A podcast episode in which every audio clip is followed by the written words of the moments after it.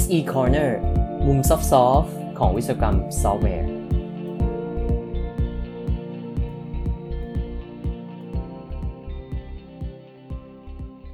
สวัสดีครับ SE Corner episode 30 ครับ วันนี้จะมาคุยกันเรื่อง หรือว่าโปรแกรมเมอร์จะกลายเป็นงานที่ถูกแทนที่ด้วยคอมพิวเตอร์นะครับ มีงานวิจัยล่าสุดออกมาจากบริษัท DeepMind นะครับ ซึ่งก็เป็นบริษัทที่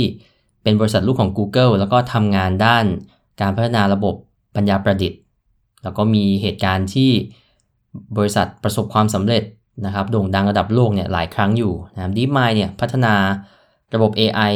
ตัวที่ดังที่สุดก็น่าจะเป็น AlphaGo นะครับที่เล่นโกแล้วก็เอาชนะแชมป์โลกไปได้นะครับ ตอนนั้นเนี่ยก็ถือว่าเป็นโอ้ความสำเร็จอันยิ่งใหญ่นะครับของของระบบปัญญาประดิษฐ์แล้วนะครับ แต่ว่าวันนี้ที่ผมได้เจองานใหม่ของ DeepMind เนี่ย เป็นงานที่น่าตื่นเต้นไม่แพ้กันนะครับแต่ว่าเป็นเป็นในมุมของการพัฒนาซอฟต์แวร์ แล้วก็คิดว่าน่าจะมีผลต่ออนาคตของการพัฒนาซอฟต์แวร์ในระยะยาวด้วยนะครับ อย่างที่เกริ่นไปตอนแรกว่า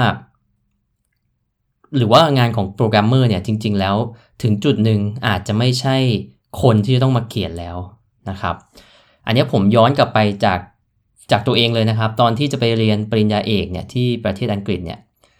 ตอนนั้นเนี่ยผมสมัครไปที่มหาวิทยาลัย University College London นะครับ ก็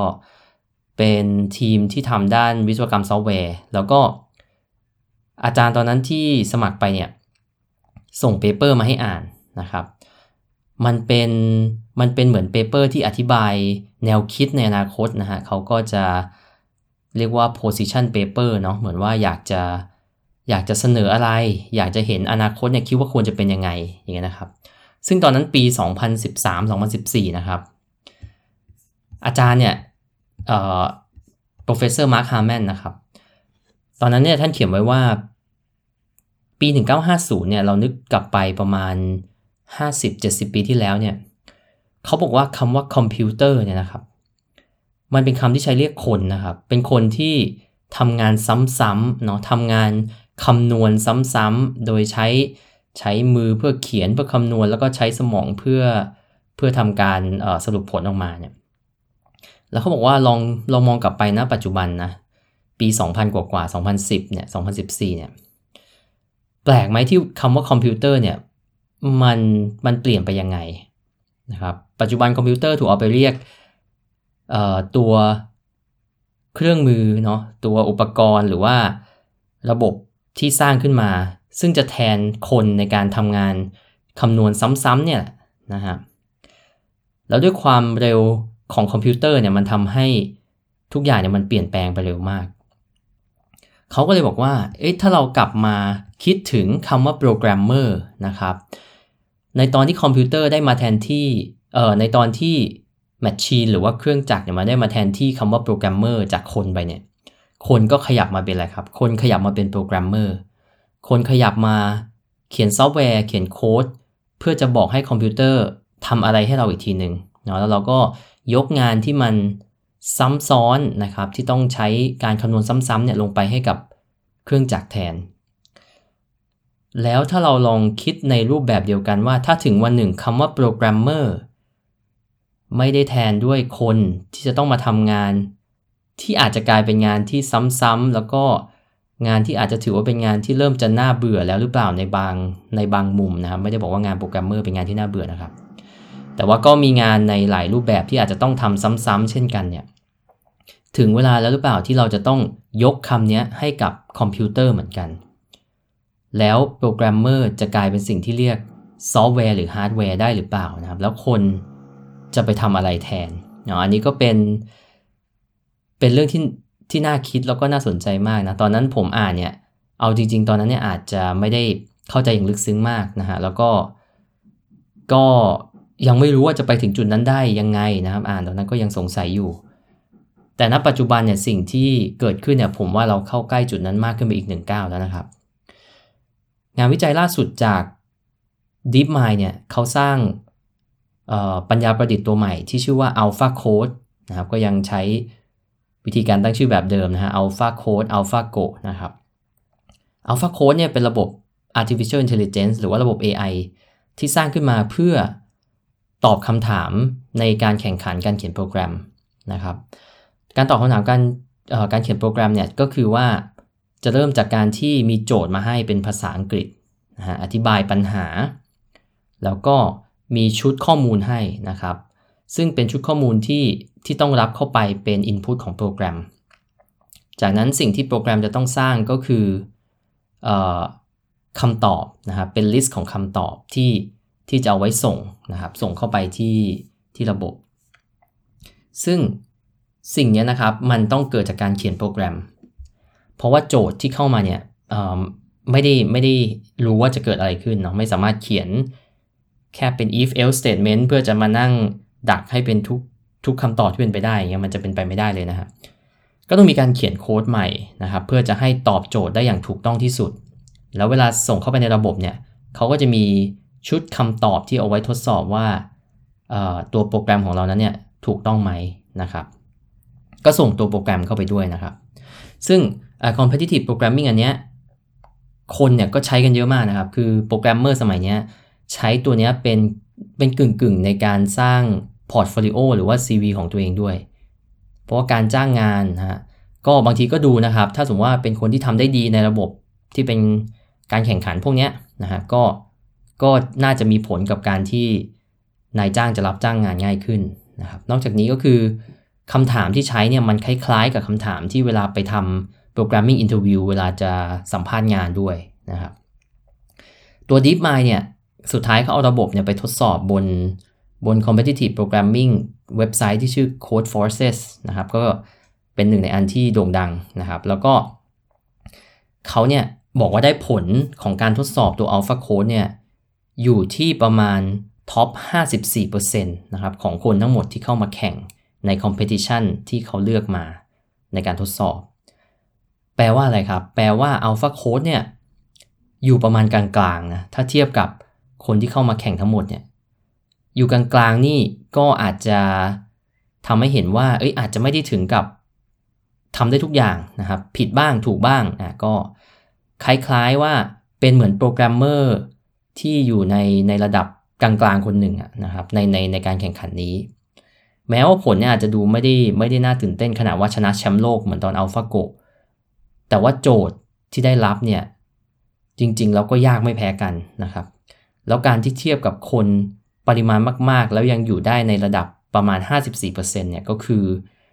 สำหรับผมถือว่าเป็นเรื่องที่น่าตื่นเต้นมากแล้วนะครับ แปลว่าเราอาจจะสามารถให้ Alpha Code เนี่ยเขียนโค้ดง่าย ๆ เนี่ยแทบจะได้เทียบเท่ากับคนแล้วนะฮะ วิธีการเนี่ยอาจจะไม่ได้ลงในดีเทลนะครับ ตัวตัวรายละเอียดจริงๆจะมีถึง 70 กว่าหน้านะครับ ผมผมอาหารแบบสรุปสรุปมาแล้วก็ ดูจากตัว summary ที่เขาเขียนนะครับ ก็คือหลักการเนี่ยก็จะใช้เป็นเป็น deep learning แหละนะครับ แล้วก็ใช้ encoder decoder model เนาะก็คือเอาเป็นว่าให้ให้ input เข้ามาเป็นโจทย์นะครับ ที่เป็นภาษาเป็นภาษาอังกฤษ natural language เนี่ย แล้วสิ่งที่ต้องสิ่งที่ alpha code ต้องสร้างออกมาก็คือ source code ที่จะตอบคำถามนั้นๆนะแล้วก็ต้องต้อง run ได้ด้วยนะ มันต้อง compile ผ่านต้อง run ผ่านนะครับ เขาสร้างตัวตัวระบบนี้ยังไงนะฮะเริ่มมาเนี่ยเขาเอาไปเขาเอาข้อมูลจาก GitHub มาก่อนนะครับ เอามา train นะเอามา train โมเดลก่อน แล้วก็เริ่มให้ตัวอย่างที่มันเป็นการเขียน competitive programming มากขึ้น ก็คือไปเอาตัวอย่างของโจทย์จาก Codeforces เนี่ยมานะครับปรับปรับจูนโมเดลให้เข้าใกล้การเขียน competitive programming มากขึ้น แล้วสุดท้ายเนี่ยเขาไปเลือก competition มา 10 อันนะครับจาก Code Forces แล้วก็เป็นโจทย์ที่ Alpha Code ไม่เคยเห็นมาก่อนด้วยนะครับ เป็นโจทย์ใหม่ที่เกิดขึ้นหลังจากที่ที่ที่ทดสอบ Alpha Code ที่เทรน Alpha Code ไปแล้ว แล้วจากนั้นเนี่ย Alpha Code เนี่ยวิธีการก็คือพอได้โมเดลสร้างขึ้นมาเนี่ยนะครับ มันจะสร้างเซตของคำตอบขึ้นมาเยอะมากๆนะที่เป็นไปได้นะครับ แล้วเขาก็มีกระบวนการที่จะฟิลเตอร์แล้วก็ cluster คำตอบ จนสุดท้ายเนี่ยมันเหลืออยู่ ไม่กี่อันนะครับ อาจจะเหลืออยู่แค่สัก 10 อันสมมุตินะครับ แล้วก็ส่งไป submit นะฮะก็คือส่งไปส่งไปให้ระบบเช็คนั่นเอง ก็คล้ายๆ คนในระดับหนึ่งนะฮะที่คือบางทีต่อให้เป็นคนเนี่ยเวลาเขียนเนี่ยเราก็เราก็ต้องลอง trial and error เนาะลองเขียนดูส่งไปไม่ผ่าน เราก็มาแก้แล้วเราก็เขียนใหม่ใช่ไหมฮะอันนี้ก็เหมือนกันนะครับเขาบอกว่าวิธีการนี้คล้ายๆกับกับคนนี่แหละที่ต้องมีการ debug ต้อง compile เอาไปส่งเข้าเทสแล้วผ่านไม่ผ่านนะแล้วก็สุดท้ายก็ submit ใช่ไหมครับ ตรงเนี้ยก็ผลที่ได้เนี่ยมันมันก็ทำให้เห็นว่าเราเนี่ยยังยังอาจจะไม่ถึงจุดที่ผมได้กล่าวไปข้างต้นอย่างที่ professor Mark Harman เคยให้ผมได้อ่านไว้นะครับใน vision ของท่านว่า สักวันหนึ่งเราจะเรียกโปรแกรมเมอร์เนี่ยด้วยแทนซอฟต์แวร์หรือว่าคอมพิวเตอร์แทนที่จะเป็นคนหรือเปล่า แต่เริ่มใกล้เข้ามาแล้วล่ะครับ แล้ววันหนึ่งหลังจากนั้นเนี่ยคนที่เป็นคนเนี่ยจะไปทำอะไรใช่ไหมฮะก็ผมก็คิดอยู่หลายอย่างนะครับ เช่น เราเนี่ยอาจจะต้องผันตัวขึ้นไปเป็นเป็น software designer แทนนะฮะเป็นคนออกแบบตัวเช่นนะครับ ออกแบบ API นะครับ ซึ่งก็เป็น natural language เขียนออกมาเนี่ย หรืออาจจะใช้โมเดลเพื่อมาช่วยในการลด scope ของความเข้าใจให้มันง่ายขึ้นเนาะตัวอย่างเช่นใช้ UML โมเดลหรืออะไรอย่างเงี้ยนะครับ แล้วเราก็ปล่อยให้งานเขียนโค้ดเนี่ยกลายเป็นของคอมพิวเตอร์แทนนะแล้วคนเนี่ยอาจจะไปเขียน test แทนหรือเปล่าเนาะเพื่อจะเช็คความถูกต้องของ implementation นะครับคนอาจจะเน้นไปโฟกัสที่การทำ requirement engineering นะครับทำยังไงให้ requirement ถูกต้องเนาะบวกการดีไซน์ให้ถูกต้องแล้วที่เหลือปล่อยให้ ปล่อยให้ซอฟต์แวร์เป็นคนเขียนโค้ดเอง นอกจากนี้เนี่ยยังมีมีงานวิจัยในสายที่เป็นซอฟต์แวร์ optimization นะครับ หรือว่าเขาเรียกว่า genetic improvement นะครับ ก็คือว่าโปรแกรมที่เขียนขึ้นมาแล้วเนี่ย ยังสามารถปรับปรุงให้ดีขึ้นได้อีกนะครับ อยู่ที่ว่าเราจะเราอยากจะโฟกัสที่ตรงไหนนะครับ ลดการใช้พลังงานนะครับ ลดการใช้ memory นะครับทำให้ run เร็วขึ้นอย่างเงี้ย ตอนนี้งานวิจัยก็ไปถึงจุดที่เริ่มจะทำอย่างนั้นได้แล้วนะครับ โดยที่ ยังคงทำงานได้เหมือนเดิมนะครับ ถ้าเรามี test case ที่ดีพอ ก็เป็นอะไรที่มาฝากกันในอาทิตย์นี้นะครับ ก็เป็นเรื่องที่น่าตื่นเต้นสำหรับวงการ programming แล้วก็ software engineering พอสมควรเลยสำหรับผมนะครับ สุดท้ายถ้าอยากเข้าไปลองดูว่า AlphaCode แก้โจทย์อะไรได้บ้างนะฮะเขาทำไว้ดีมากเลยนะครับ เป็นเป็นเว็บไซต์แล้วก็มีทุกคำตอบ ทุกคำถามทุกคำตอบรวมถึงให้ดูด้วยนะครับว่าโมเดลเนี่ยมันใส่ attention ไปที่คำตรงไหนตอนที่ generate code นั้นๆออกมา ซึ่งมีทั้ง solution ที่เป็น C++, C C++, C บวกบวกแล้วก็เป็น Python ด้วยนะครับ ก็โอ้ดูเพลินเลยนะครับ ทั้งโจทย์แล้วก็ทั้งคำตอบนะครับ ผมก็จะทิ้งลิงก์ไว้ในไว้ในโพสต์ของของพอดแคสต์นี้นะครับ ก็หวังว่าจะสนุกกับการศึกษาตัว AlphaCode กันนะครับสำหรับผู้ที่สนใจ แล้วก็ไว้พบกันใหม่ใน episode หน้านะครับ ขอให้ทุกคนมีวันอาทิตย์ที่ดีครับ สวัสดีครับ